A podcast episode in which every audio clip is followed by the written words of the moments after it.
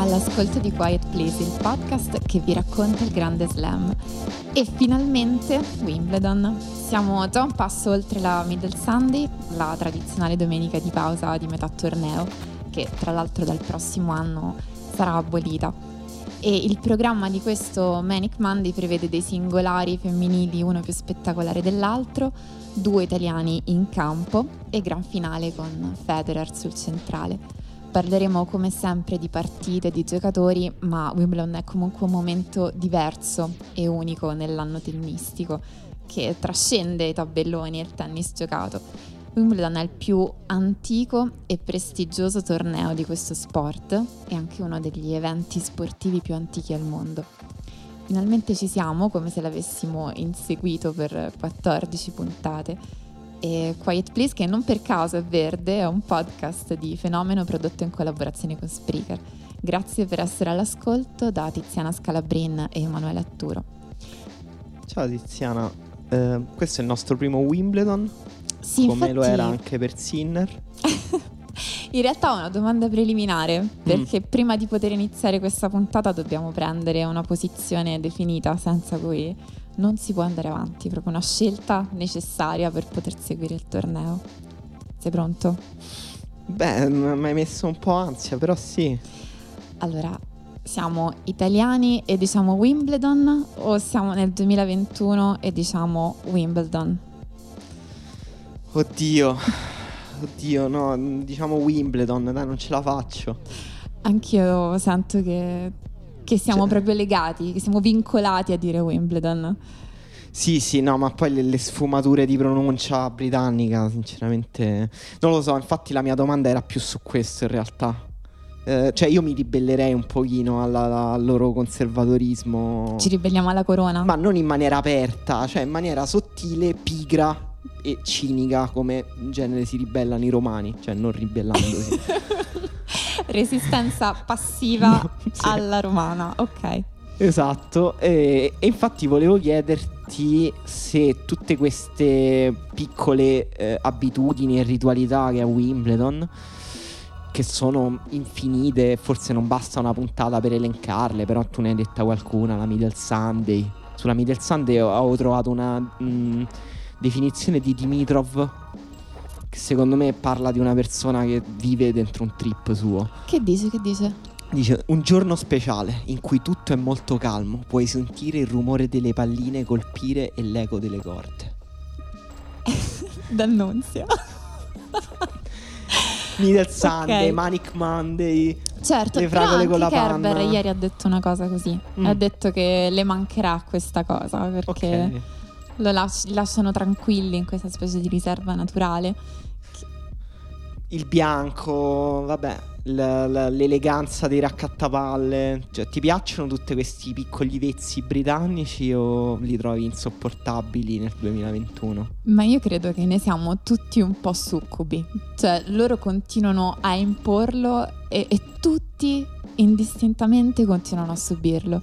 Perché alla fine i giocatori stessi sono quelli che più ne pagano le conseguenze, cioè tutto questo eh, grande baraccone poi diventa un grosso peso per la loro gestione del torneo, percepiscono continuamente che non è un torneo come gli altri. E, e per quanto riguarda gli spettatori, forse dalla televisione è ancora mh, preservata la parte solo bella e spettacolare di questa cosa eh, credo che sia pesante quando decidi di voler vedere Wimbledon da vivo e vai lì non sai quando, come si comprano i biglietti, forse è la cosa più difficile da fare al mondo, più difficile della storia del tennis, prendersi un biglietto per andare a vedere Wimbledon. No, sai qual è invece l'impresa più difficile per la storia del tennis? Qual è? È farsi invitare al Royal Box di Wimbledon. Quello è, il vero obiettivo ultimo di questo podcast. Tu hai abbassato troppo le pretese ultimamente. Parli degli Australian Open. No, il Royal Box. Il Royal Box. No, il Royal c'è, Box, posto? C'è ancora posto nel box? Beh, allora, il Royal Box non puoi comprare i biglietti. Immagino. Sono, non puoi comprare una corona. Ci sono. Eh, è stato istituito nel 22 ci sono 74 posti Le sedie sono ehm, disegnate la- da Lloyd Loom, che è questo designer di mobili di cui ti invito a guardare il sito, Certo. che magari ha delle cose che ti possono interessare per casa. E mm, funziona in viti. Inviti che fa il presidente dell'Olingan Club, che credo sia il Duca di Kent, se non sbaglio. Ok. E mm, s- di che tipo di gente stiamo parlando? Allora, leggo dal sito: famiglie eh, reali britanniche o di oltremare. Ehm, capi di Oltremare vuol Stato. dire tutto il resto del mondo. Esatto. Cioè va bene tutto. Come quando i Ok. Trasteverini dicevano oltre Tevere e il resto. Ah, then- ok. Eh, capi di Stato, persone dal mondo del tennis, partner commerciali, forze armate inglesi, eh, prominent media organization, quelli siamo noi. Ok, quindi secondo te dobbiamo inserirci in questa Sì, categoria? esatto. Ok. Lì ho visto uno spazio in cui inserirci. No, perché mi stavo chiedendo, partner commerciali era difficile effettivamente. Personalità legate al mondo del tennis, ho detto cosa possiamo dimostrare di saper fare per provare a essere presi in considerazione anche per quest'altra categoria. Questo- Però effettivamente hai ragione. Prominent siamo noi. E, Sì. e poi ti, ti leggo proprio l'ultimo pezzo perché secondo me si capisce tutto Wimbledon da qui. Tifosi del tennis britannico e altri ceti sociali. E, e- cioè, and other walks of life. Che letteralmente credo sia e altri ceti sociali. Ottimo. Pensa quando hanno aggiunto questa definizione, mentre erano tutti intorno a un tavolo e dovevano decidere quali categorie includere, come esprimersi prima di pubblicare questo Esatto, documento qualcuno ha detto al ufficiale. Duca di Kent: Scusi, non, non le sembra che manchi qualcosa? No, non mi sembra ma- capi di Stato, forze armate, c'è tutto. Ma forse mancano le persone normali. Ah, ok, allora scriviamo altri ceti sociali, che è come l'aristocrazia chiama le persone normali. In realtà si sono chiesti eh, se non scriviamo che ci possono entrare anche le persone normali, siamo classisti e ci creeranno problemi. Ok, allora mettiamolo. Se vuoi che ti legga anche il dress code? Ti sito. prego, sì, ti prego, sì, così mi organizzo diciamo, a 360 Protocol. gradi. Eh, dress is smart. Che questo non- cioè, secondo me è un In po' intraducibile, non capisco. Infatti non ho capito. Completi, giacche, cravatte, eccetera. Mhm. Le signore, eh, alle signore è richiesto di non indossare cappelli, se no tendono a oscurare la visione delle persone sedute dietro. Basta. Basta. Smart. Smart. Vabbè, ho capito, ma è ovvio che non puoi andare con le infradito, no? Quindi eh, forse... no, secondo me devi vedere un po' le foto dei Royal Box degli anni precedenti e farti un'idea. Non so se vi. Ok. Cioè, per esempio, sul sito, nella pagina Royal Box, c'è la foto di Kate Middleton, per esempio. E puoi farti un'idea un po' più precisa. Lei è vestita con una È un specie dress di calendario dell'erbolario lungo fino alle caviglie. No, vabbè, vorrei proseguire questo discorso tantissimo. Vabbè, eh, non, abbiamo, non abbiamo fatto una puntata introduttiva su Wimbledon. no, è il nostro primo Wimbledon. dell'erbolario lungo è, tutto. Vabbè, diciamo che nella prossima puntata facciamo un, uh, un commento del- del- degli abiti che vediamo in tribuna. Questa cosa, poi tra l'altro di commentare il dress code di Wimbledon, forse è stata già fatta, perché questa cosa di vestirti di bianco, eccetera, però effettivamente non sono abbastanza informata su quali grandissime espressioni di alta moda sono state rappresentate nel Royal Box, quindi sicuramente approfondirò. No, ma poi in generale a Wimbledon è vero che c'è molta cura, però al contempo mi sembra che ci sia comunque una sorta di sospensione della realtà. Cioè mi sembra che la moda sia rimasta la stessa negli ultimi cen- cento anni a Wimbledon. Vero? Cioè, anche le dimensioni, i tagli dei vestiti delle donne che, che vediamo sono strani. Se si disturbano a dire che non devi indossare il cappello perché puoi oscurare la vista, direi di sì. Comunque, registriamo. Questo è un disclaimer che dobbiamo fare. Registriamo di lunedì mattina, sono le 10.30. Eh, quindi oggi si giocheranno tante partite che forse noi commenteremo commentiamo prima e voi le ascolterete dopo che sono successe, quindi potete fare quel gioco a posteriori. Potete misurare la nostra tutto. inappropriatezza, certo. Esatto. Tanto non so, non, spero che voi non ascoltiate Quiet Please per l'appropriatezza dei, dei pronostici, dei giudizi, perché sennò siete fuori strada, credo. Vabbè, diciamo che ce la siamo scelta forse per registrare il momento più scomodo che esista, cioè il lunedì in cui si giocano tutti mm. i singolari degli ottavi sì, di finale. Infatti, perché, perché, abbiamo registrato oggi? Eh, Manuele, perché ero in vacanza e ho fatto questa Vabbè, cosa potevamo terribile. però farlo domani. cioè, potevamo registrare domani, era più comodo. Il forse. martedì, no, che senso ha il martedì? Gi- beh, giusto. No, va bene, va bene. E comunque eri in vacanza, quindi immagino tu abbia visto comunque Wimbledon. Io ho visto delle foto che ti ritraevano mentre eri in montagna e guardavi le partite camminando sul cellulare. che forse sarei morta probabilmente se avessi fatto questa cosa. Però... Comunque, eh, sono successe ovviamente una settimana di Wimbledon quante cose sono successe? Non tantissime, alcune, diciamo, alcune molto emotive però. Sì, la mia percezione da lontano è stata questa. Non posso raccontare di partite che mi hanno super emozionato, però cose che, che sono state emozionanti. La cosa strana di Wimbledon è questa, che ha, ha un carico metafisico trascendentale che riesce a investire tutti. E, e, quindi ci sono state delle storie che mi hanno raggiunto anche oltre i 3000 metri d'altezza ti, ti, dico le prime più clamorose, tipo Venus Williams, la giocatrice con più apparizioni nel uh, membro di Wimbledon della storia, che riesce anche a vincere al primo turno, e anche il grandissimo ritorno di Murray sul campo su cui era più atteso. Eh, c'è anche la storia di Carla Suarez Navarro che vince un set mm. contro Barty, sempre sul centrale, nella Bellissimo. commozione generale. Bellissimo quel video, se non l'avete visto recuperatelo, c'è il momento delle lacrime della madre di Carla Suarez Navarro, notevole. E, e quindi queste alcune delle cose. E, sì, sì, effettivamente, effettivamente emozionanti cioè è stato effettivamente emozionante, non come dire, cheap, vedere Venus Williams esultare. Non è mai banale vedere una persona che resiste al passare del tempo, che mantiene vivo lo spirito competitivo. Sai, è quel tipo di cose che si fa anche in maniera un po' retorica. Però è vero, è vero che vederla così felice dopo che tira quella prima vincente è pazzesco. E Venus Williams è tra queste giocatrici, giocatori, tu hai menzionato anche Murray, che vedendola in campo ti chiedi ma chi te lo fa fare? Ma perché?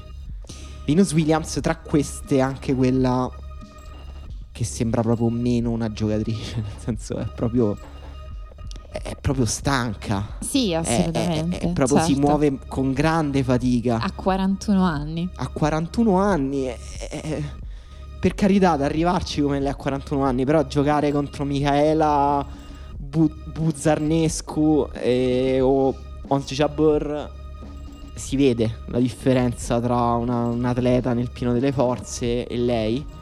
Ed è effettivamente un po' strano. Comunque, Venus Williams ha racchiuso moltissimo l'idea della leggerezza in campo, della rapidità, del sembrava veramente coprire il campo come una... Mm, come se, se, lo spazio non esistesse nei suoi momenti migliori della carriera, ma anche nei momenti tardi della carriera, perché lui, lei ha avuto anche una coda di carriera nel 2017, credo, 2018, in cui è andata molto avanti in quasi tutti i tornei importanti.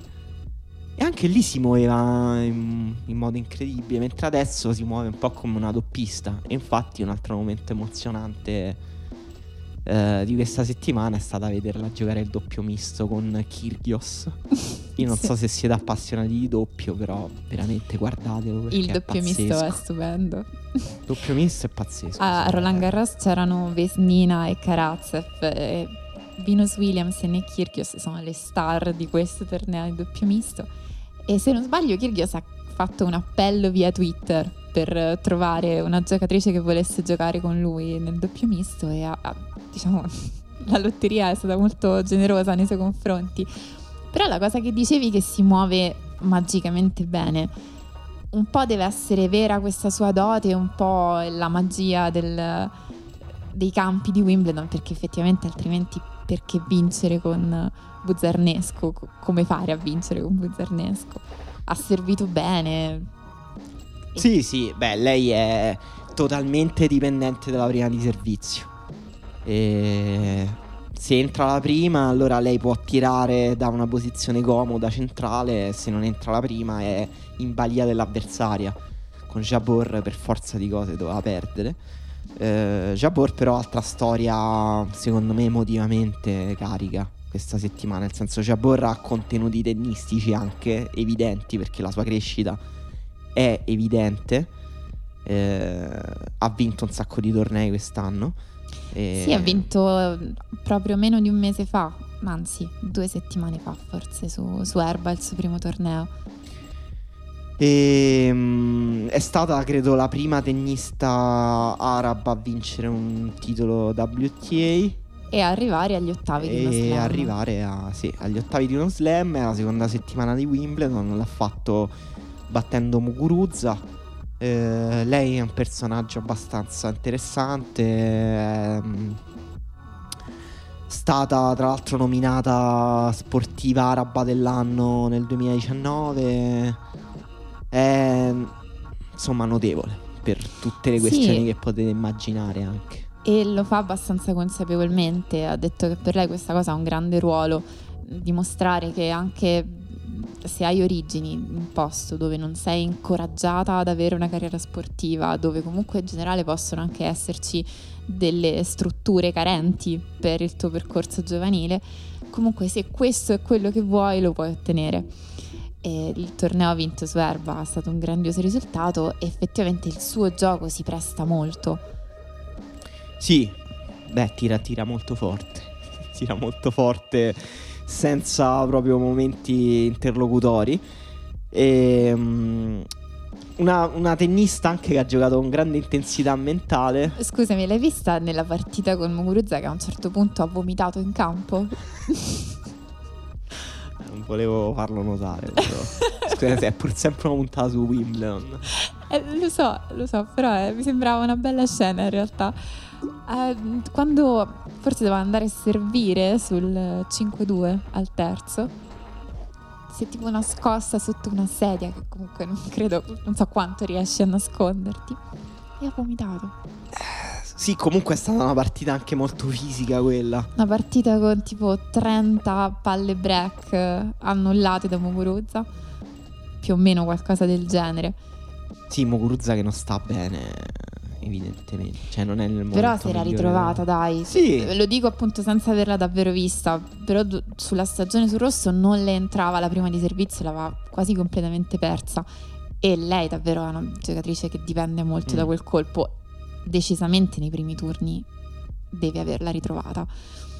Sì, anche lei appunto quando non entra la prima mm, fatica. disastro. Con, con Jabor ha fatto il 40% di punti vinti con la seconda al servizio. È molto difficile vincere la partita Malino, se sì. stai sotto il 50%. Perché anche con la prima poi comunque i numeri non sono eccezionali. Ha messo il 63% di prima, ha vinto il 62% eh, di, di, punti con la prima. Sai quante palle break ha concesso Muguruza Jabber? Eh, io sapevo circa quasi una trentina, sì, giusto? 29. 29, ecco. 29 Sono... con 24 annullate e 5 concretizzate da Jabber. E che evidentemente sentiva un pochino anche più la tensione rispetto alla sua avversaria. Eh, diavolo, sì. Se perdi dopo aver avuto tutte quelle palle break non sfruttate, penso non te lo perdoni tutta la vita. Vedi i fantasmi per davvero tanto tempo. E invece so. altre giocatrici che hanno servito bene effettivamente sono tutte presenti in tabellone. Ci sono Ribachina, che mm. già l'anno scorso era la, la prima per Ace nel circuito. Eh, c'è Samsonova, eh, non so se tu hai visto Samsonova al torneo precedente a Wimbledon che, che l'ha vinto.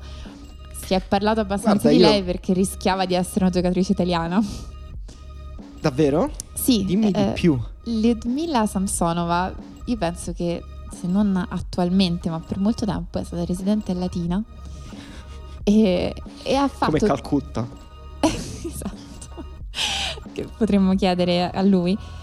E ha fatto tutto il suo percorso da giocatrice juniores in Italia, solo che c'è stato il classico problema burocratico sui, sulla cittadinanza e quindi non è mai stata ufficialmente italiana e adesso nel passaggio al professionismo d'adulta è una giocatrice russa. Però era... Insomma, sì. L'abbiamo Guarda, formata io qui. Non, non, fino alla scorsa settimana, cioè no, a due settimane fa, non, non pensavo potesse esistere una giocatrice che si chiama Sansono. Però questa è la mia ignoranza. Suona eh, un po' come una marca la, di La federazione italiana l'ha un po' nascosta. Voleva che venisse fuori questa triste storia. e comunque anche lei eh, alta e quindi grande servizio si trova agli ottavi con Pliskova che basta ritrovare la prima di servizio anche lei e magia. Sì. Ah, Ripachina l'ho vista invece contro um, Sevasto a Eastbourne e um, Sevasto tra l'altro mi è sembrata veramente forte, pensavo che andasse avanti in questo torneo. Sevasto va, va, va nei tornei forse. per eliminare le giocatrici per cui faccio il tifo. Lo fa da diversi anni, devo dire, quasi 6-7 anni regolarmente. Sì, mi, sembra, mi è sembrata un po' tipo la, una specie di Gilles Simon del tennis femminile, proprio nessuna forza nelle braccia. Si però grande, un grande tempo sulla palla, che comunque sull'erba funziona bene. Non so se ti ricordi quel periodo storico in cui Simon giocava bene sull'erba. Però Ribachina pure me, cioè, mi ha fatto una grande impressione. Cioè, comunque fisicamente è bestiale. È, eh sì. Ha un servizio un dritto veramente notevole. A volte sembra di legno, eh. Totalmente di mogano, cioè non si proprio è. si, si, si, sente scricchiolare ogni tanto in uscita dal servizio. È molto pesante, molto pesante. E... A Isburn però ha fatto... tira molto forte. Isburn hanno fatto una partita con Ostapenko in semifinale. Che Ostapenko ha vinto, che credo abbiano danneggiato il campo. hanno fatto delle, delle buche, ma ehm, adesso deve giocare con Sabalenka, secondo me è uno degli ottavi, insomma, più interessanti, cioè secondo me oggettivamente Ci sono degli ottavi troppo belli, non puoi fare queste affermazioni Va così. bene, sì, poi ci ritorniamo magari, quindi non... prima di, di, affrontare gli ottavi, eh, quello che volevo chiederti è: eh, ti sta simpatica Elena Ostapenko? Mamma mia, subito i dissing.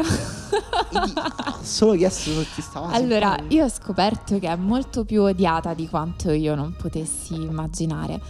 E, e, forse hanno le loro buone ragioni. C'è stato questo episodio con Tomljanovic che ha raggiunto gli onori di stampa un po' ovunque.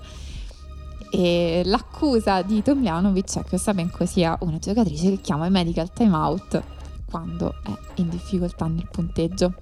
Sì, lo ha chiamato sul 4-0 nel terzo set mentre era sotto 4-0, quindi non ha aspettato neanche il cambio campo, in teoria.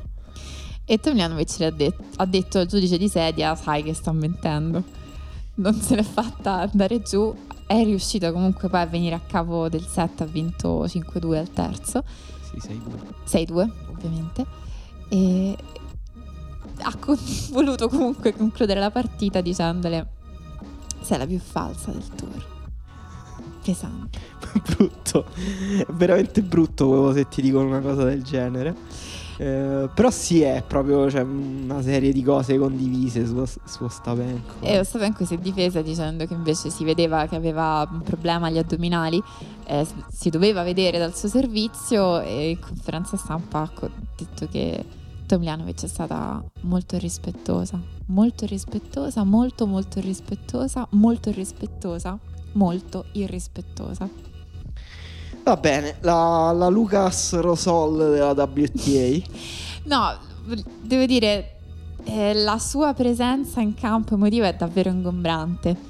È una giocatrice che proprio. Se vuoi stare tranquillo sul divano e guardare una partita di tennis, non ti consiglio di guardare Ostapenko perché sbuffa per tutto, eh, fa delle espressioni facciali, sono proprio quelle di una persona che ti innervosisce, che ti agita. Eh, detto questo, probabilmente condividendo direttamente il campo con lei, magari si notano anche altre cose. Suppongo che Ayla abbia le sue buone ragioni. Allora, abbiamo menzionato un tennista che è stato insomma ha portato una dimensione emotiva molto grande e lo, lo ritiro dentro perché altrimenti rischiamo di pergercelo e c'è Andy Murray e... Ehm, allora apro solo con una cosa ieri Andy Murray ieri sera ha chiesto su Twitter che qualcuno gli consigliasse una buona macchina sparapalle ha rivolto questa domanda ai tennis nerd e, e, tutti gli hanno risposto consigliandogli la migliore sul mercato secondo loro. È stato un momento strano e bello, però in leggera controtendenza con quanto Murray aveva detto dopo aver perso contro... Mm, oddio, un vuoto. Shapovalov? Contro Shapovalov in, in maniera molto molto netta, in tre set. E Murray ha insomma detto alla fine che insomma non è dove pensava di essere a livello di condizione, a livello di competitività. E a un certo punto ha detto pure devo capire se ne vale la pena.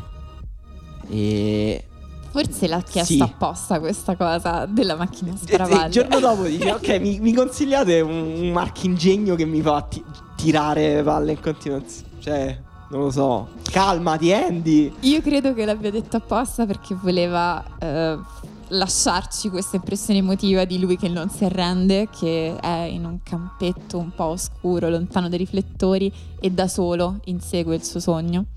La, l'ho letta così, l'ho letta anche nel senso che sono oggetti molto costosi, te lo puoi permettere, giusto che te lo compri.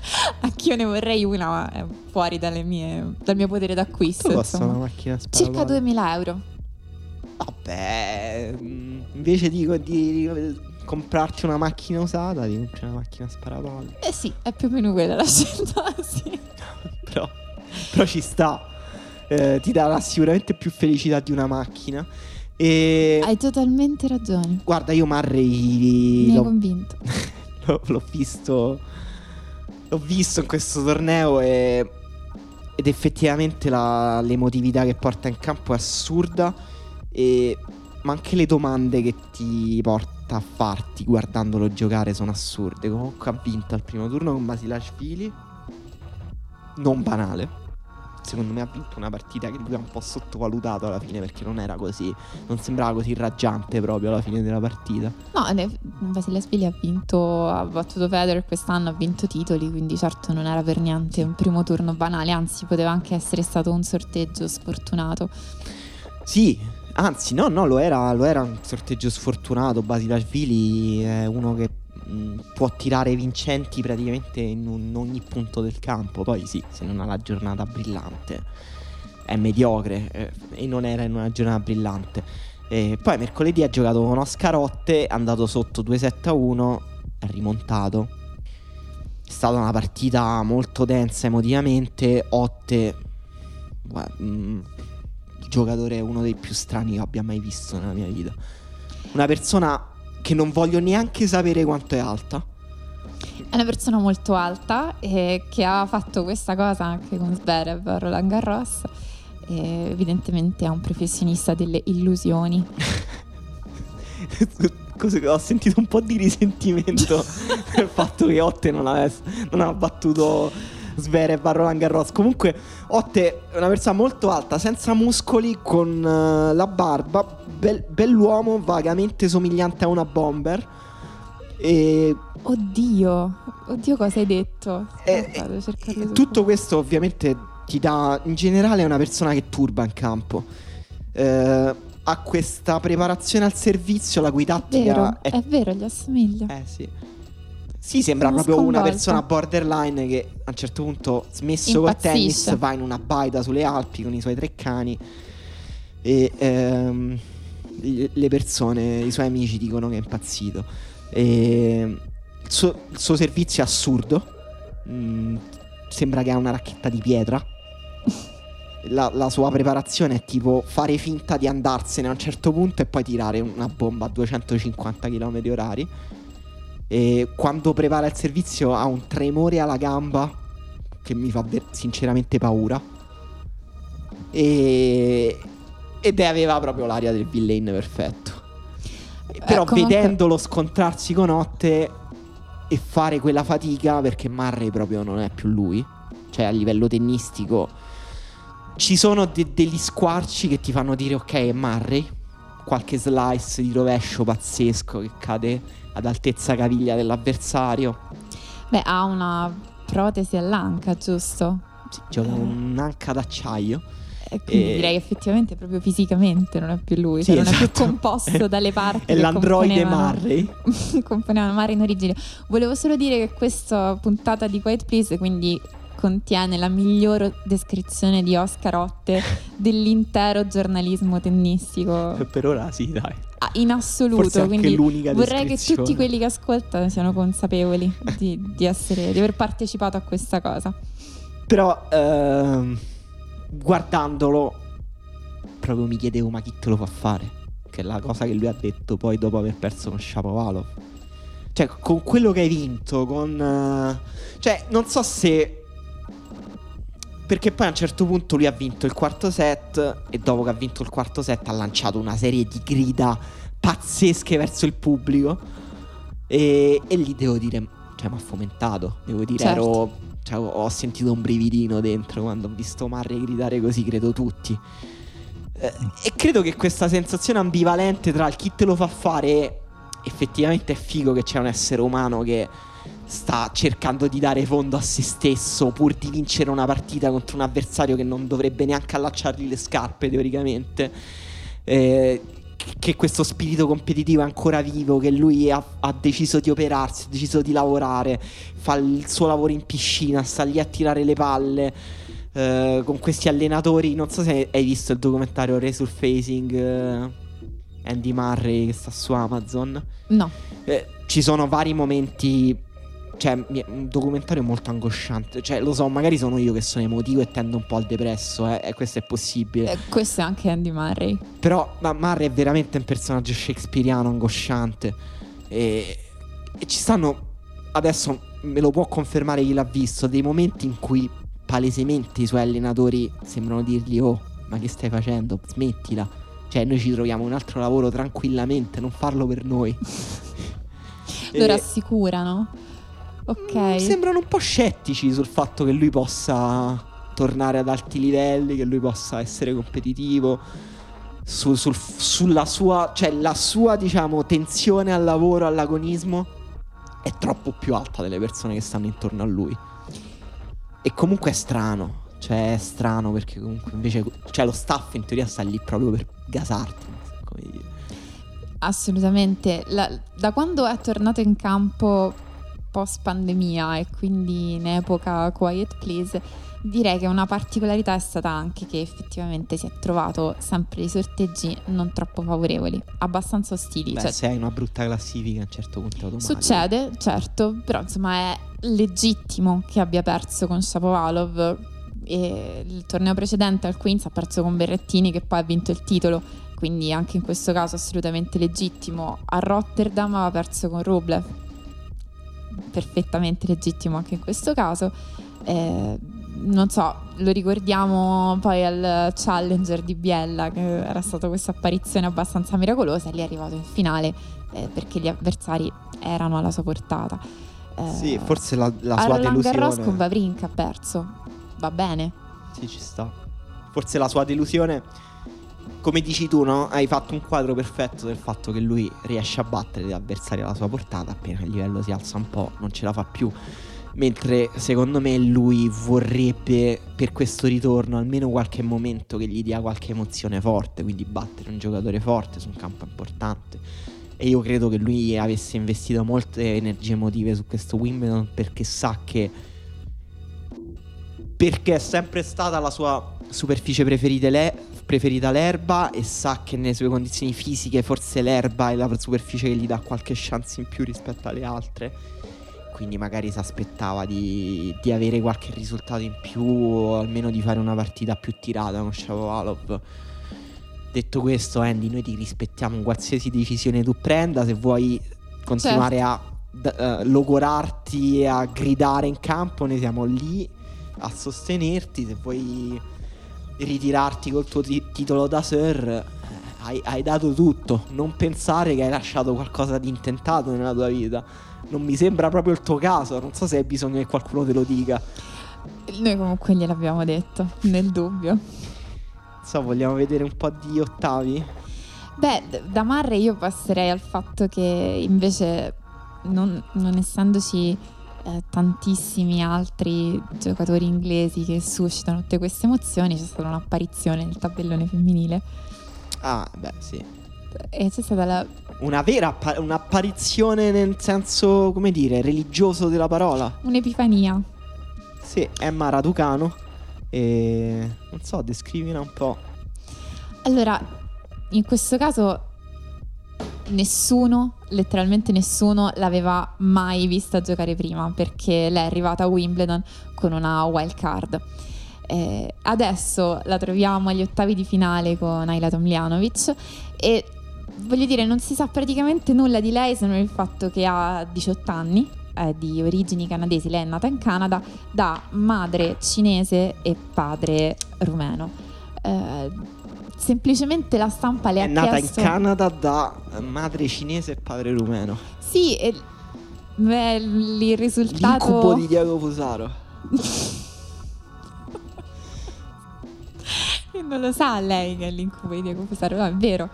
Eh, lei ha, ha fatto riferimento alle sue origini per dire che quello che le, le hanno trasmesso i suoi genitori principalmente è una dedizione al duro lavoro. E lei è Immagino due, due paesi, com- uno comunista e uno che ha avuto il più brutto regime comunista al mondo. l'ha detto in maniera molto naturale, come se fosse una cosa ovvia. E, ha fatto riferimento a questo anche per dire che non ha giocato tantissimi tornei juniores perché eh, teneva molto ai suoi risultati scolastici. Le, le- le è piaciuto studiare, cre- credo che abbia finito da poco. E, e niente, posso dire, l'ho vista davvero molto poco, non l'avevo mai vista prima. Incantevole, mi sembra l'aggettivo più adatto. Mm. Sì, mm, bellissimo. Cioè, è stata veramente. mm, proprio tra tabellone maschile e femminile la, la figura proprio più entusiasmante da vedere questo torneo. E io non capisco quanto. Vabbè, sta vivendo in esaltazione, questo è chiaro. Cioè, gioca i punti importanti con una concentrazione, una filatezza, un- una capacità di, di- di fare sempre la cosa giusta e di tirare agli angoli spaventosa. Non- ed è facile. Mm, lo sappiamo quanto è facile per un giocatore avere gli occhi addosso, l'esaltazione, tutti che ti vogliono bene, non aver nulla da dimostrare, non aver nulla da perdere. Eh, quindi difficile non verrà nella prossima partita, ma verrà nel prossimo torneo. Certo. E i suoi colpi mi sembrano un po' legati anche all'erba, però vediamo. Apparentemente è verissima questa cosa. Per il momento lei ha detto che si è semplicemente chiesta di turno in turno. Vabbè, sono qui in campo, una delle due dovrà andare al prossimo turno perché non dovrei essere io, che è un ottimo modo di, di interpretare la partita. E, appunto la, cosa veramente meravigliosa, incredibile, questo non era semplicemente il suo debutto nel draw di Wimbledon, ma in assoluto proprio nel- in questo livello di tornei, cioè lei aveva tre titoli a livello ITF. E quindi proprio niente, solo da, da guardare e ammirare, non Sì, sarà... ri- recuperate le ultime fasi della partita con eh, Sorana Cirstea. E lei che gioca un match point eh, fantastico. Sì, E tutta la fase post eh, era da lacrime. Cioè, lei ha pianto, ha- non, non la smetteva di salutare il pubblico. Sarebbe rimasta lì a farsi adorare per ore. e, e ci sta normale, l'avrei fatto anch'io. E non faceva altro che guardarsi intorno con gli occhi lucidi, il sorriso e guardare tutte le persone che stavano sugli spalti. Credo le abbia guardate una a una una quelle ad che una. la applaudivano e la celebravano. E è stato bellissimo, veramente una grande storia. E quindi ci stanno comunque delle giovanissime, perché c'è lei che è del 2002, Sbiontek 2001, Coco Goffa ancora in tabellone. Giotek è 2001. Eh sì, all'età di Sinner. Ma lo sapevi già in realtà, però l'hai rimosso. Ridicolo. E, e Coco Goff che si è ripresa dal suo trauma avvenuto proprio su quel campo quando nel 2019 ha eliminato Venus Williams, eh, diventando la giocatrice più giovane da non sa quanto tempo a vincere un match nel main di Wimbledon e questo in realtà è stato un evento abbastanza traumatico per l'attenzione che le ha portato e, e le pressioni, però il fatto che sia ancora qui e ci sia anche da, insomma, da, da giocatrice che si conferma è molto importante per lei. Da, da testa di serie, effettivamente, da testa Sì, di serie numero sì. 20. Ehm, ottavi di finale c'è eh, parte alta del tabellone, un Barti Crecicova, Barti comunque abbastanza in forma e Crecicova si sta confermando. Sfida tra vincitrici del Roland Garros 2019 e 2021 e si stanno decisamente confermando, sì. E... Cricico ha una infatti- striscia di vittorie che non si contano adesso. Sì. Crecicova ha fatto tre turni belli secondo me perché ha battuto Clara Dawson al primo turno, poi il mio cuore Andrea Petkovic al secondo turno e poi Sevastova al terzo turno. Grazie. Partita difficile. ehm, E, la vincente tra le due, appunto, giocherà contro la vincente tra Raducano e Tomljanovic.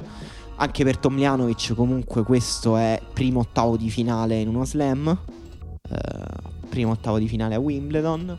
E quindi interessante. Possiamo prendere un momento per l'intervista dolcissima che hanno fatto di coppia con Berrettini. Guarda, non l'ho vista, mi, sono... mi Eh, nauseano un po' queste. eh, ci credo, no? Il livello di dolcezza da, Sì. da diabete. Però no, meravigliosi in realtà. No, mi è piaciuto. ho- è, è stato molto dolce e molto bella. Non so se l'hai vista quella GIF eh, che girava di Berrettini che uscendo dal suo campo chiedeva Sì, il certo. punteggio. E ha fatto un- un picco- una piccola esultanza sapendo che aveva. quando gli hanno detto che aveva vinto. Quello è stato molto. Nell'intervista bello. dice che lo stressa 10 volte di più quando gioca lei che non quando deve giocare lui. No, sembrano molto innamorati. Sembrano davvero una, una coppia che si sta per sposare. Lui è super bravo ragazzo e lei è molto dolce che sta imparando l'italiano, che non, non credo sia una lingua particolarmente facile da imparare anche se hai una persona in casa che la parla, penso sia abbastanza ostile. No, soprattutto se sei appunto australiana di origini croate. Esatto, e poi dicono che fanno delle partite di allenamento che finiscono sempre a litigare e questa cosa credo sia una delle più grandi verità del tennis. Ehm, vabbè, Badosa sta continuando anche a giocare bene. Altra conferma del Roland Garros. Giocherà con Mukova. Sì, e su questa cosa eh, Raul mi aveva detto che mh, poteva essere letta dal fatto che ha fatto molto bene a Charleston, che è su terra ma ha un rimbalzo basso. E, e quindi evidentemente gioco si presta, io faccio, dichiaro proprio il- tutto l'errore dei miei pregiudizi per averle dato della giocatrice da terra. Mh, Posso dire solo a mia discolpa che non ha il tipico gioco da, da giocatrice di erba, nel senso grande servizio e, e chiusura in 1-2. Eh, gioca comunque dei grandi scambi. In questo senso, poi sono veramente contenta che sia, sia riuscito a confermarsi anche qui. E invece, appunto, Goff, di cui parlavi prima, giocherà con Angelique Kerber. Kerber, non so perché ho detto Kerber. Eh, che sembra vecchissima. Vecchissima, la mia età. Eh, Beh, la più vecchia del tabellone È questo pazzesco, momento, sì. quanto sono vecchio, incredibile. Eh, Pliskova Sansonova, già abbiamo detto, vabbè. Eh, Madison Kiss Golubic. Forse l'unica partita non davvero entusiasmante perché tutte le altre Eh. sono giocatrici che erano attese qui e che insomma dal loro confronto si definisce molto lo stato di salute del tennis Sì. in questo momento. Sì, e poi ci sono i due ottavi miei preferiti, cioè personalmente, cioè Sviontek Jabeur e Rybakina Sabalenka, eh, che stanno proprio nello stesso angolo di tabellone, quindi le, i- le vincenti si affronteranno tra loro. E Secondo bello. te in quell'angoletto di tabellone chi di loro arriva in semifinale? È, è la domanda più difficile che ti potessi fare. Mi prendo Sabalenka, dai, ma lo faccio il pronostico più scontato. No, un po' lo spero anche perché secondo me. Secondo me Sabalenka è cioè, una giocatrice molto divertente da vedere. A me diverte molto.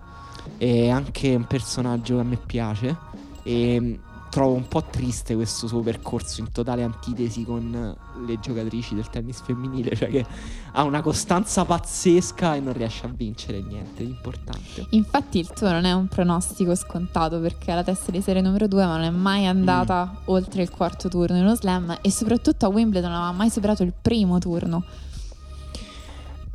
Allora, in questo angolo, per me Sviontek Jabor è una sfida molto imprevedibile tra due giocatrici che cercano semplicemente di far sanguinare la palla. E Sviontek sta giocando incredibilmente bene. Cioè, io ho visto il primo turno in cui ha lasciato un game alla sua avversaria. È stata una carneficina. È stato brutto. È stata una cosa brutta. Quasi peggiore di vedere Sviontek umiliare qualcuno sulla Dovresti terra. Dovresti vedere le espressioni facciali con cui Emanuele ha detto questa cosa, che, che rafforzano moltissimo il significato. No, davvero impressionante. No, io sinceramente non pensavo che Sviontek potesse giocare così sulla terra. Ma proprio per come tecnicamente imposta i colpi. Cioè, sull'erba, scusa. Per come tecnicamente imposta i colpi, mi sembrava una giocatrice che poteva far bene sull'erba, ma che le ci voleva un po'. Eh, invece quest'anno sembra una macchina, però non è detto, insomma, può darsi anche con, con Jabborresca. Mm, potrebbe essere. E eh, secondo me Sabalenka anche con Ribachina rischia per quello che abbiamo detto perché è una giocatrice che se riesce a muoversi poco e a tirare è, fo- è molto forte, è molto forte se riesce a imporre il suo contesto. Però vabbè, dimmi tu invece chi vedi semifinalista in questo angolo. Eh, hai delle ottime ragioni. Io un po' punterei su Sviontek eh, ci sta. L'unica cosa che, che mi convince appunto è quanto naturalmente si sia adattata e quindi che ci sia una spontaneità di fondo e poi che eh, è quella che si muove meglio anche in verticale verso la rete. Mm-hmm. A sensazione. Mm, n- nessuna ho, ho, così tanti insomma, così tante informazioni per fare delle previsioni più accurate. Sì, ehm, vogliamo passare al maschile? Sì. Allora, Djokovic direi che ne parliamo la prossima volta. Giocherà con Garin. E, è, è dopodiché giusto. ai quarti di finale batterà uh, uno tra Fuxovic e Rublev. E, bello, bel già, bell'ottavo, Rublev Fuchs il giocatore che non riesco proprio a pronunciare. Il, l'unghe, l'ungherese è una lingua incubo, per quanto io ami l'Ungheria, no, anche se non amo il suo governo. Salutiamo l'Ungheria. E, ehm, e amo Fuxovic anche, un giocatore insomma che ha eliminato, ha eliminato Sinner. Sì, che a differenza appunto della sua coetanea non si è adattato altrettanto spontaneamente all'erba. Eh, brutto anche il primo turno dell'altro torneo che ha fatto di preparazione dove ha perso il primo turno con Jack Draver. Eh, vabbè. Ma Jack Draver insomma benissimo su, su erba, quindi sì, giusto, gioca molto bene. Sinner, uh, Sinner molte critiche. Cioè forse va, vale la pena aprire una parentesi per, solo per dire alle persone calmi. Giusto. Cioè, state calmi. State, che cosa volete? Che cosa volete da quella persona? Allora, il contesto si è, ha dato il suo forfè, sì, questa è l'espressione giusta, dalla convocazione alle Olimpiadi. Ha detto che non giocherà, eh, ha detto che è semplicemente una scelta che lui ritiene più appropriata per la sua carriera.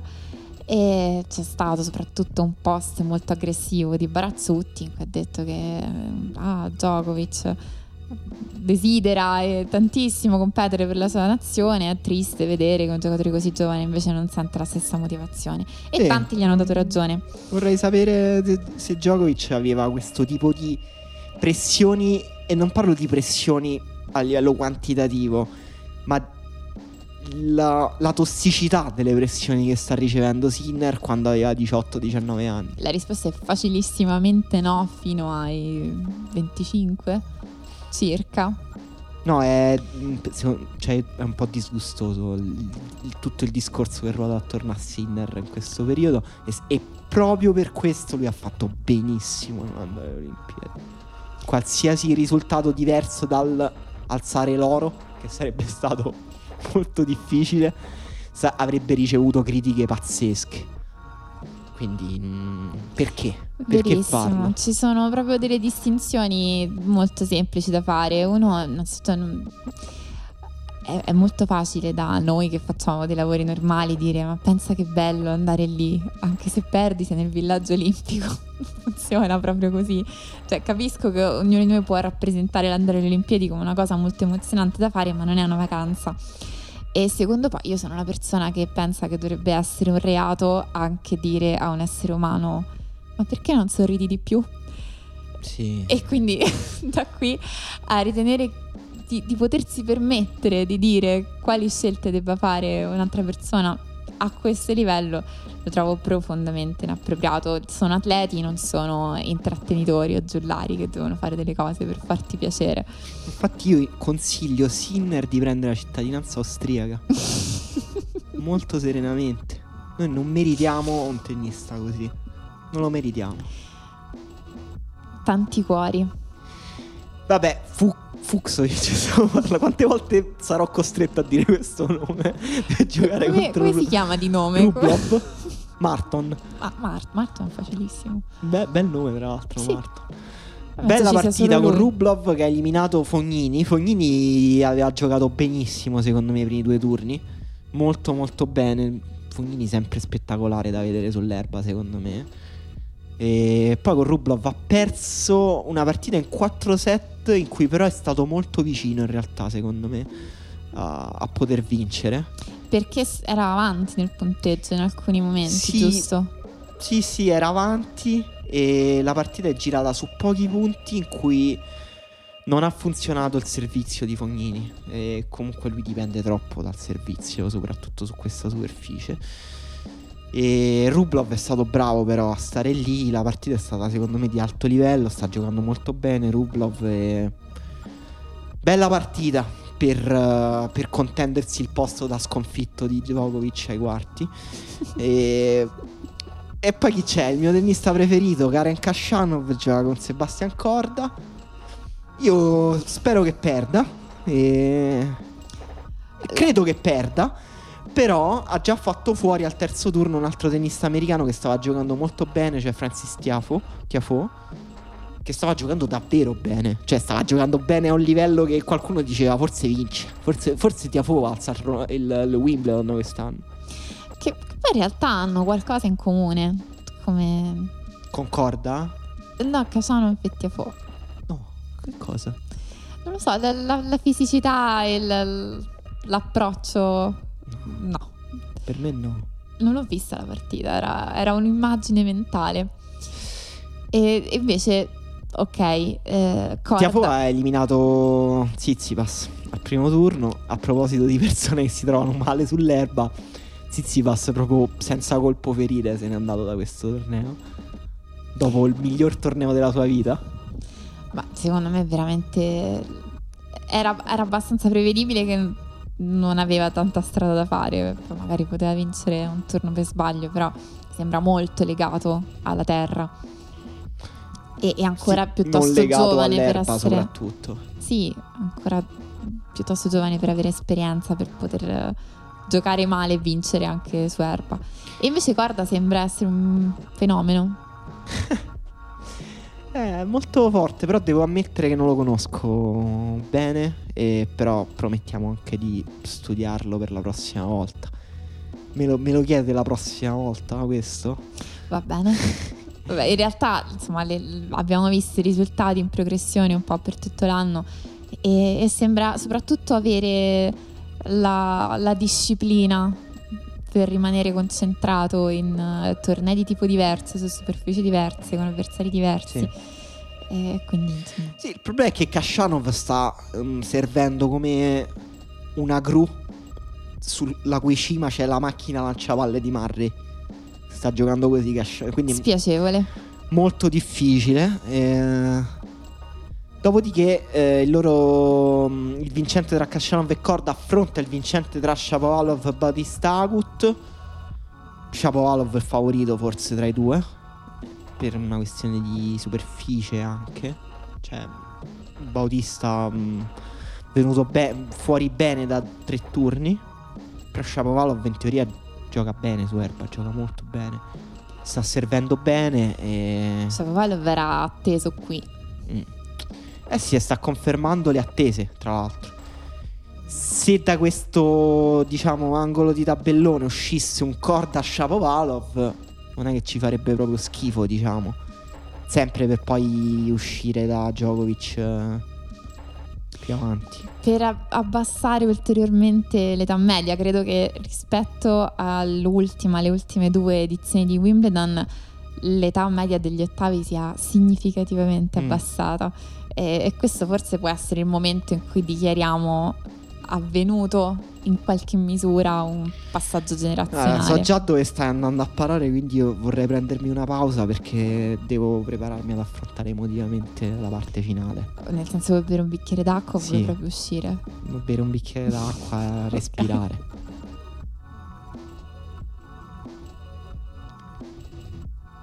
Ecco, dicevamo. Ti sei ripreso, sei S- pronto? Sto bene. Ok. Allora, intanto c'è Berrettini C'è Berrettini, che gioca contro il Vascia e Vasca. Oddio. Ivashka. Vasca. E, mm, e poi affronterebbe il vincente tra Auger Aliassim e Zverev. Berrettini dovrebbe passare indenne quest'ottavo. Eh, sta giocando molto bene. Sta giocando incredibilmente bene. Come ha giocato meravigliosamente bene al Queens. Sì, ha vinto il Queens. Ha fatto Sai che c'è la tradizione, perché qui stiamo parlando solo di tradizioni. Eh. Il, il vincitore del Queens è il favorito di Wimbledon. esatto e ha eliminato tre inglesi sotto il balcone della regina. Eh. No, molto, molto bene. Vabbè, lo sapevamo. Berrettini gioca molto bene su questa superficie, si trova molto bene. Il suo tennis È perfetto. è. mm, Sì, è perfetto. È perfetto innanzitutto per i suoi due colpi più appariscenti, cioè il servizio e il dritto. E la capacità di giocare 1-2 su questa superficie fa la differenza. Però c'è un altro colpo che- di cui si parla un po' poco di Berrettini, e cioè il eh, back di rovescio. Che Sì. su questa superficie è molto importante, sia in fase difensiva che offensiva. E lui lo usa bene in entrambi i modi. Gli manca un pochino di scioltezza a rete. Mm, però non ha neanche un tocco malvagio, insomma. Il back di rovescio è stato uno dei colpi decisivi in diverse partite del torneo del Queens, appunto. Eh, probabilmente addirittura a un certo punto mh, Norri in finale era diventato era una specie di, di trance agonistica per cui riusciva a rispondere ai servizi eh, Perché riusciva risponde molto bene, Norri. risponde molto bene. Eh, riusciva a stare negli scambi anche con il dritto, non ha- sul dritto di Berrettini non aveva problemi. Ed è stato il back di rovescio un po' a spezzare quella solidità che non aveva raggiunto e che poi ha fatto in modo che Berrettini riuscisse a vincere poi al terzo set. Sì, no, ha grandi, grandi soluzioni. Sembra un po' un giocatore degli anni 90, Berrettini. eh. Sembra un po' eh, quei, giochi- quei bombardieri che c'erano negli anni 90, tipo Richard Krajcek. Richard Krajcek. Ehm, però, ecco, molto bene. E secondo te Oceali Assimi invece ha delle possibilità con Zverev? Io vedo Zverev molto molto adatto a- ad andare molto avanti qui. Sono preoccupata per questo, addirittura per Berrettini al turno successivo. Ah sì, vabbè, certo. Eh, sì, a parte il fatto che sarebbe un rematch di, eh, della finale di Madrid. Eh, già la finale di Madrid è stata abbastanza impietosa. Credo sia uno dei, dei pochi precedenti che hanno Berrettini e Zverev, non ne hanno tantissimi, e comunque credo siano stati molti sulla terra, sempre a favore, a favore di Zverev. Purtroppo Zverev è uno che ha battuto Federer ad Halle che è un po' come battere Nadal a Roland Garros. Mm. un ottimo Federer Nadal tra l'altro battuto. Si sono 3 a 1 nei confronti diretti. Hanno giocato tre volte sulla terra e una volta sul cemento a Shanghai alle finals. No, scusa, al Master 1000 di Shanghai. Eh, in semifinale vinse Zverev in due set. Quella è l'unica partita sul veloce che hanno fatto. Però Berrettini secondo me può aggrapparsi un po' all'ultima partita che hanno giocato a Madrid perché comunque i tre confronti precedenti sono nel 2019. Quest'anno Berrettini ha fatto dei passi in avanti. Senz'altro. Serve ancora meglio. Il suo dritto funziona ancora di più. Il rovescio è un pochino migliorato. Sull'erba riesce a nasconderlo meglio quel difetto là. Che ha sul rovescio coperto. E la partita è più vicina nel tempo. E comunque ha fatto una partita molto mm, tosta. Berrettini con, con Zverev a Madrid. Ha perso in 3 set. Però ha vinto il primo. E dopodiché ha mollato nel terzo anche un po' per sfinimento. Era molto stanco. Però ha giocato bene. Ecco, tanto passasse questo turno con Ivashka. e- Sì, assolutamente. Poi sarebbe una bella partita anche mh, per vedere eh, qualitativamente lì i back di rovescio che si affrontano tra Berrettini e Zverev. Sareb- penso possano dare vita Sì. a bei punti. Detto questo, per me Zverev rischia con Oceari a Sim. È vero che è su un altro livello, totalmente su un altro livello. Il suo servizio. Ecco, deve avere una brutta giornata al servizio per rischiare Certo, con Oceari a Che Sim. comunque succede. Però c'è Aliassim. Uh, su erba è forte. Cioè, lui è forte su ogni superficie. Poi sempre gli manca, come si dice, 30 per fare 31. Come quel modo di dire or- orrendo. Sono tutti orrendi i modi di dire, va bene. Comunque, Oce Aliassim sta giocando molto bene. E ha battuto anche lui Federer ad Halle. Ti dico questa cosa. Più di recente, sì. Sì, un Federer decisamente peggiore. Ha battuto, io l'ho visto nella partita con eh, Imer e ha perso un set perché Imer ha cominciato a prendere semplicemente tu- tutto, tutto. Sembrava boh, Nadal nel 2008. E... Però lui molto bene, sta servendo molto bene. Ha perso un primo set con Kyrgios, qui Kyrgios gli è un po' passato sopra prima di aspettare il cadavere di Kyrgios sul bordo del fiume, che è puntualmente arrivato. È successo, vero. E... Vabbè, Kyrgios, una delle storie della prima settimana, eh, ha giocato un primo turno con Umber che è stata, secondo me, la migliore partita a livello qualitativo della prima settimana di Wimbledon. E... Perché sono entrambi giocatori da erba, che giocano molto bene su erba, aperture brevi, gioco rapido, si prendono molto poco tempo tra un punto e l'altro. Giocano entrambi molto bene di tocco. Umber è stato un dispiacere vederlo uscire al primo turno. Sai Beh, che è un mio pallino, però insomma, per com'è, per come stava, per come gioca lui, vederlo fuori al primo turno di Wimbledon è un grande dispiacere. Sì, decisamente poi meritava forse l'accesso al turno semplicemente perché uno dei due giocatori in campo si era allenato per farlo e l'altro no. Eh, Detto questo, questo, questa è una brutta frecciata. ma in realtà questo è quello che dice Kyrgios di se stesso ed è incredibile quello che riesce a fare in partita. Cioè lui ha un, ha un rapporto poi co- con l'agonismo, col senso di, di rivalsa che lo porta a fare delle cose incredibili, il talento poi soprattutto, la naturalezza. Fa molta impressione quando dice quelle cose tipo io in realtà volevo giocare a basket ma non ci sono riuscito e quindi sono finito a giocare a tennis. Mm, Pensa pensa quanto poi davvero il talento sia una cosa immateriale, perché voglio dire, in realtà è un atleta e si vede che si allena anche a basket più divertendosi e molto più volentieri. E quindi No, vabbè, è una persona che non si allena, poi torna in campo e, e batte uno dei più forti giocatori sull'erba oggi. Esatto. Umber è uno dei giocatori più forti sull'erba oggi. è uno dei giocatori più naturalmente portati per, per vincere sull'erba. Kyrgios è... il suo talento è oltraggioso.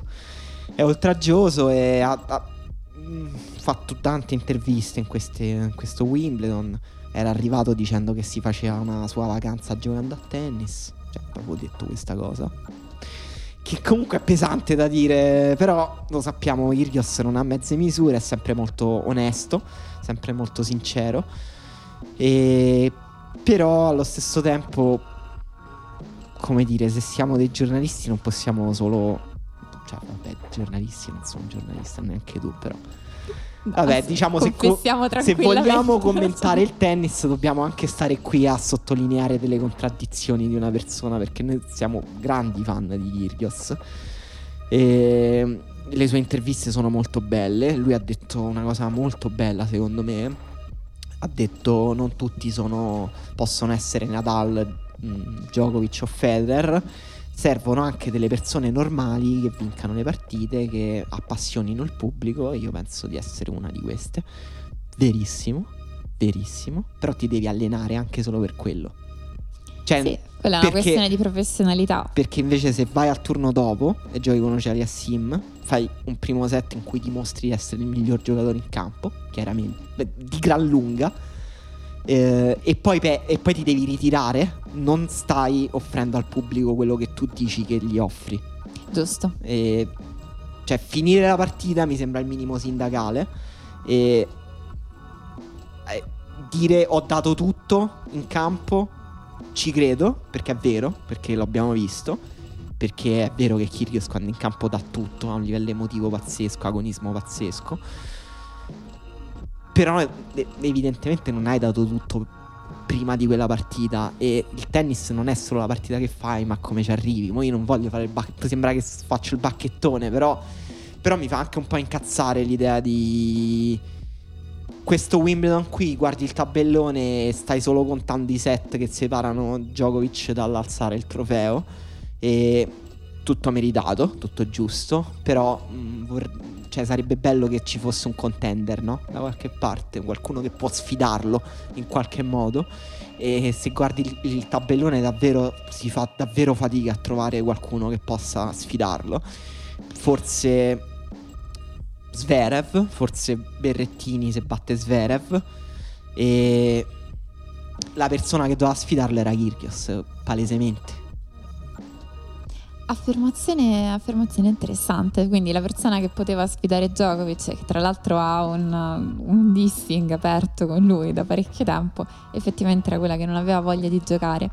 Però c'è un altro nome, perché le, le finali possibili sono sicuramente quella con Sverev, qualcuno ci propone giustamente anche Berrettini, eh, in quanto vincitore del Queens, uno decisamente tra i favoriti in questo momento e poi, vabbè, una testa di serie numero 2, Medvedev, che è riuscito ad arrivare fino qui e, e con grande merito.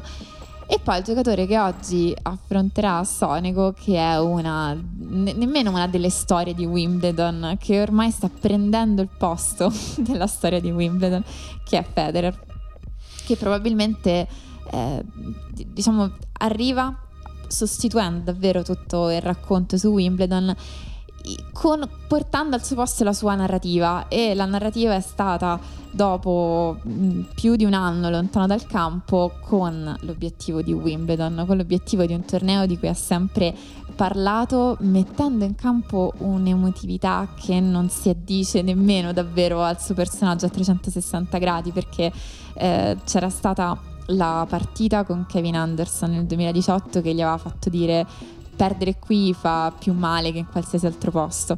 E, e già questo no, non vorresti sentirlo dire perché tu stesso sei stato male a vederlo perdere. Quindi questa è una delle cose. E, dura- dopo la partita decisamente peggiore del 2019 con Djokovic aveva detto che avrebbe cercato di dimenticare quando hanno cancellato l'edizione 2020 di Wimbledon ha detto addirittura di essere devastato e quando i tornei di preparazione su erba non sono andati come si poteva sperare, è stato lui stesso a rendere esplicito il cambio di narrativa. Il fatto che ogni sorteggio, ogni avversario potevano essere rischiosi, potevano essere fuori dalla sua portata e, e questo credo sia stato il picco della densità emotiva del primo turno per la partita con Manarino. Com- come ha giocato in quella partita Federer? Male, cioè ha giocato come, um, come ha giocato da quando è tornato. Federer è una persona di, di 40 anni che ha avuto due operazioni al ginocchio, che ha giocato 14 partite negli ultimi due anni. E quindi mm, non, non poteva essere presentabile questo Wimbledon. Tu hai detto sono andati male i tornei su, di preparazione su erba, ma erano andati male pure i tornei su terra. E questo gli ha complicato ulteriormente le cose perché comunque lui aveva bisogno di giocare partite e ha cominciato a non giocare partite. Mm, è molto difficile ritrovare proprio l'intensità della gara, mentale soprattutto, e, anche fisica un po'. Con Mannarino era molto impacciato fisicamente, molto impacciato anche proprio nelle soluzioni e cose che non vanno tante. Ehm, la cosa più triste forse è questo servizio che non, non sembra andare molto. Proprio la, la prima non sembra far male come fa male la prima di Federer a Wimbledon. Anche nelle partite successive? Cioè, dobbiamo anche credere forse alla cosa del, mm, di quest'erba che sta diventando la superficie più lenta della storia del tennis. A un certo punto, nel senso... Eh, ormai sono anni che non c'è praticamente un giocatore che non dica che l'erba di Wimbledon è più lenta dell'erba dell'anno prima. A questo punto cioè, ti viene da chiedere quanto può rallentare ancora. A un certo punto smetterà semplicemente di rimbalzare la palla. e, e noi possiamo solo fidarci perché insomma in, in pochi hanno avuto esperienza diretta de- della sì, superficie Kyrgios, tanto da poter fare un confronto. Kyrgios contro un Berra, un cambio campo, ha detto parlando a chi? A, uh, non lo so, alla quarta parete, non lo so. Uh, è sempre più lenta, non è più tennis su erba, dovrebbe essere tennis su erba, dovrebbero farla veloce, la fanno sempre più lenta, la fanno sempre più lenta, si è lamentato molto. Però l'ha detto, l'hanno detto in tanti, pure Seppi ha detto che l'erba è molto lenta. Però non ricordo più un Wimbledon dal 2002 a oggi in cui non si dica che l'erba è, è più lenta. Però evidentemente è più lenta effettivamente. Ehm, da, ehm, pensa che del, nel 2002 loro hanno cambiato la semina in modo radicale. Proprio hanno cambiato proprio l'erba del, del torneo. E l'anno, è l'anno in cui ha vinto Hewitt. Cioè l'anno prima ha vinto Ivanisevic, l'anno dopo ha vinto Hewitt. E, ma dal 2003 al 2008 il servizio di Federer su erba eh, dopo il rimbalzo ha perso un quinto della velocità. Dal 2003 al 2008 un quinto è tanto. È tanto. Dal 2003 al 2008 e dal 2008 a oggi sono passati 13 anni in cui i giocatori non hanno fatto altro che dire che l'erba rallentava quindi non, non, cioè, non so se sono state fatte delle misurazioni dal boh, 2008 a oggi su quanta velocità ha perso la pallina. Ovviamente è un tema molto grande che non, forse affronteremo un'altra volta. Eh, su cui si fa anche un po' di retorica, eh? perché Quindi quella di Kyrgios è un po' di retorica. Che il servizio di Federer sia stato poco efficace sia per questioni di superficie sia per questioni di Federer. Vabbè, in, gener- in, generale lui su, sul rallentamento dell'erba è stato molto svantaggiato. Non voglio fare il Fab Fed Rosicone che sta lì a dire se c'era l'erba del 2002 Federer a questo aveva 24 Wimbledon eh, però no no in realtà quello che volevo dire è che non, non sta cioè non, la, ha perso proprio velocità al suo braccio. Questo volevo e dire. e quindi nella prima partita poi è stato forse fortunato per il ritiro di Mannarino madonna. Madonna super fortunato. Beh, Mannarino gioca bene sull'erba. Eh, lui ha, secondo me, ha avuto fino adesso, nonostante la sua classifica super protetta, ha avuto dei primi turni più difficili di quanto mh, mm, si sia Potesse detto, sembrare. secondo me. Che appunto forse in parte sia il fatto che adesso si parla di Federer quasi come se ogni avversario fosse... Beh, lui stesso si ne parla, come dicevi tu, no?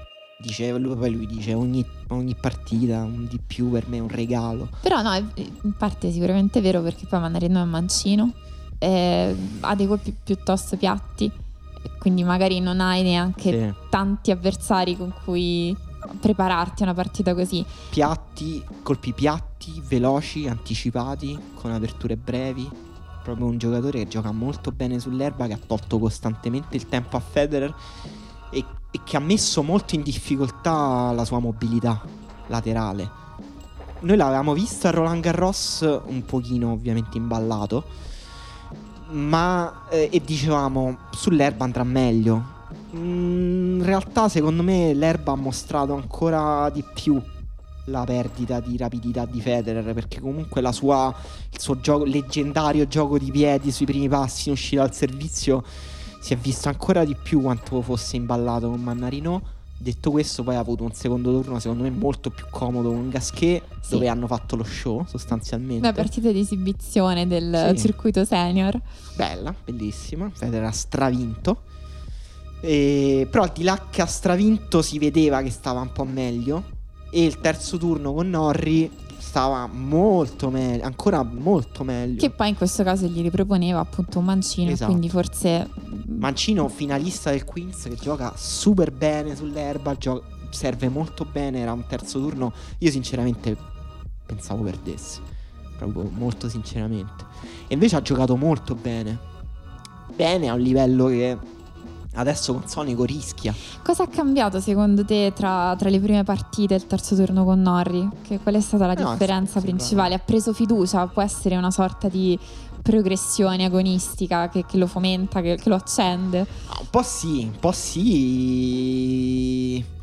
Eh, mi sembra un po' più lucido tatticamente anche. Comunque lui cioè, è comunque spettacolare da vedere giocare. non voglio scoprire l'acqua calda.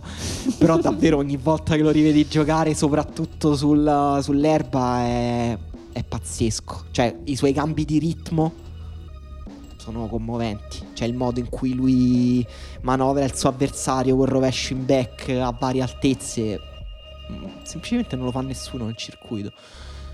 E con Norri secondo me era più, no, era più veloce, cioè io l'ho visto proprio più veloce, la palla gli andava di più, il dritto, il dritto ha girato molto di più, molto di più.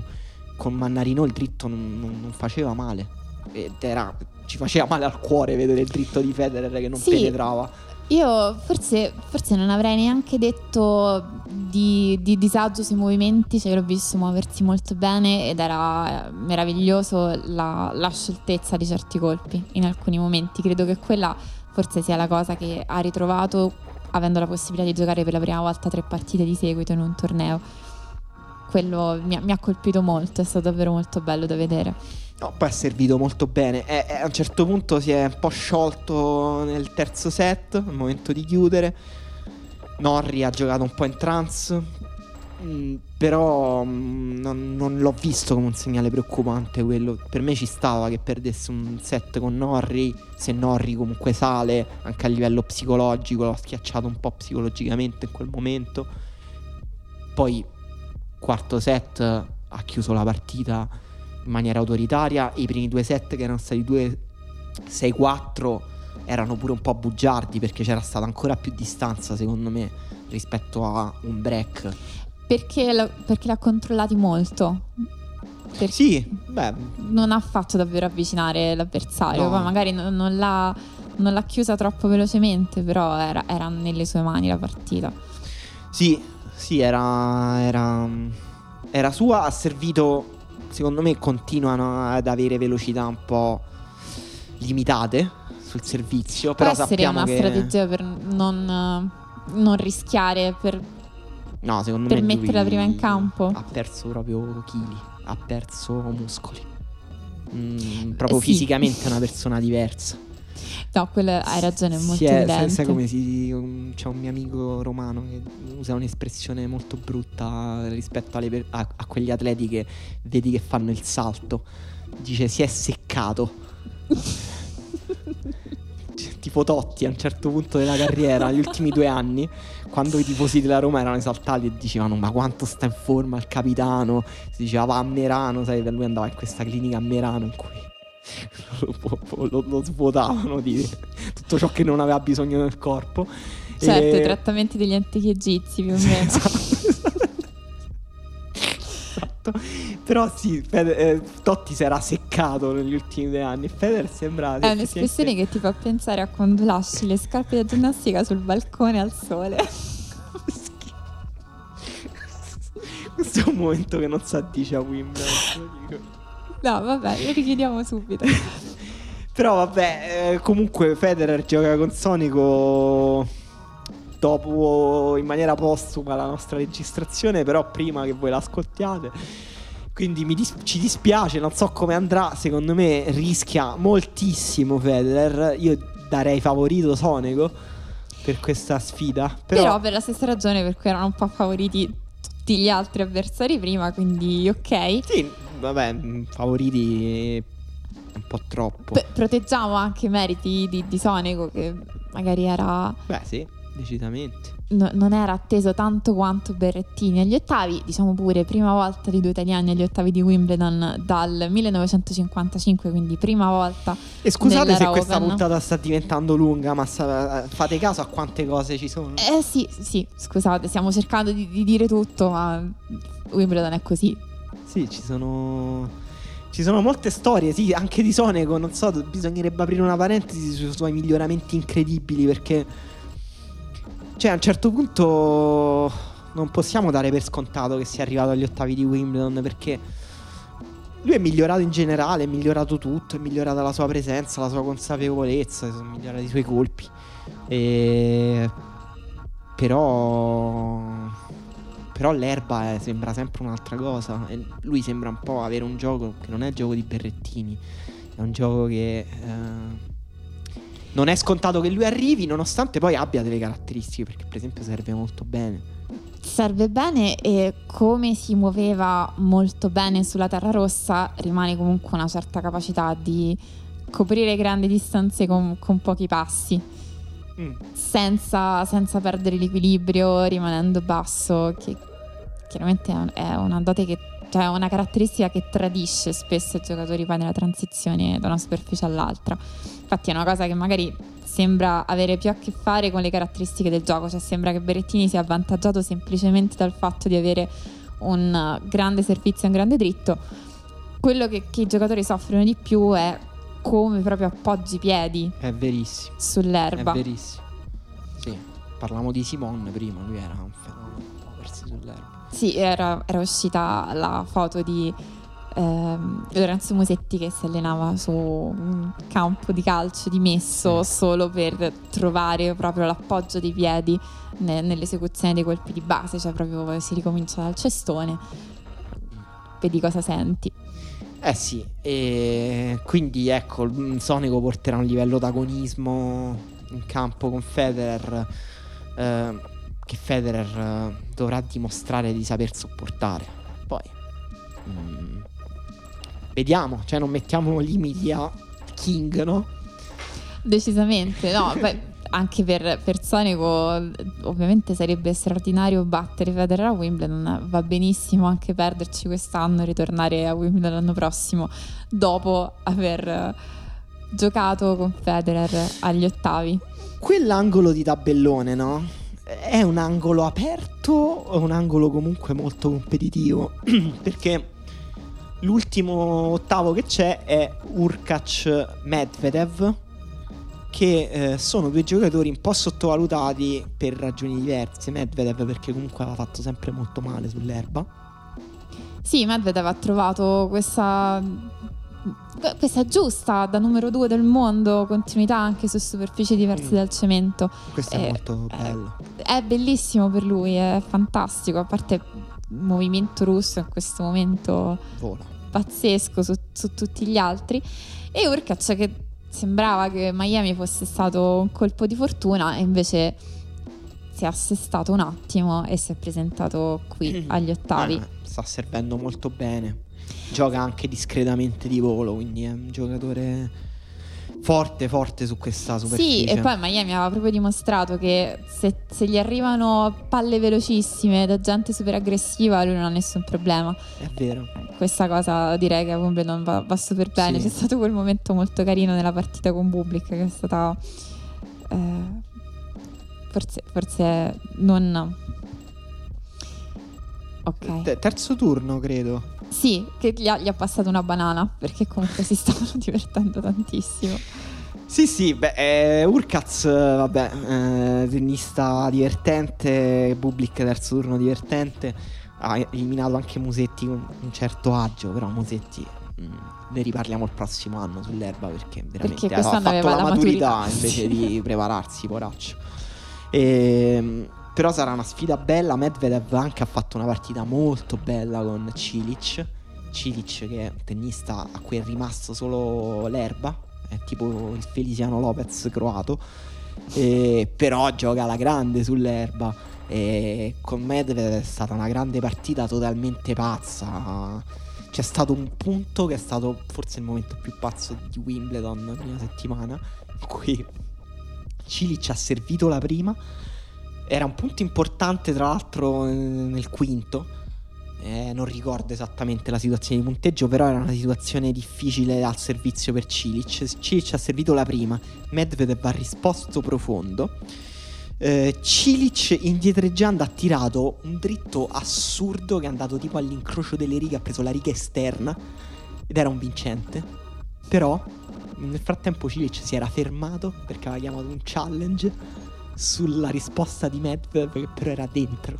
No. E Medvedev si è messo a ridere. È stato momento ridicolo. Però bello, Medvedev è sempre grande personaggio. Poi è, è proprio bello vederlo lottare.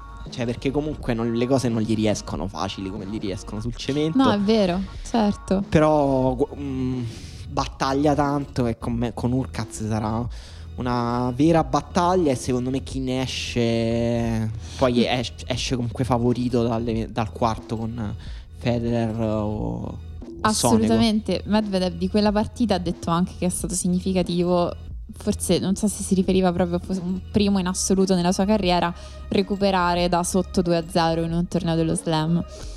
E effettivamente in termini di fiducia oltre che di apprendimento di gioco con un giocatore più esperto di te ottimi meriti per quella vittoria E va bene, abbiamo parlato di un sacco di partite che si giocheranno, insomma, dopo che abbiamo registrato. Speriamo di non aver detto cavolate.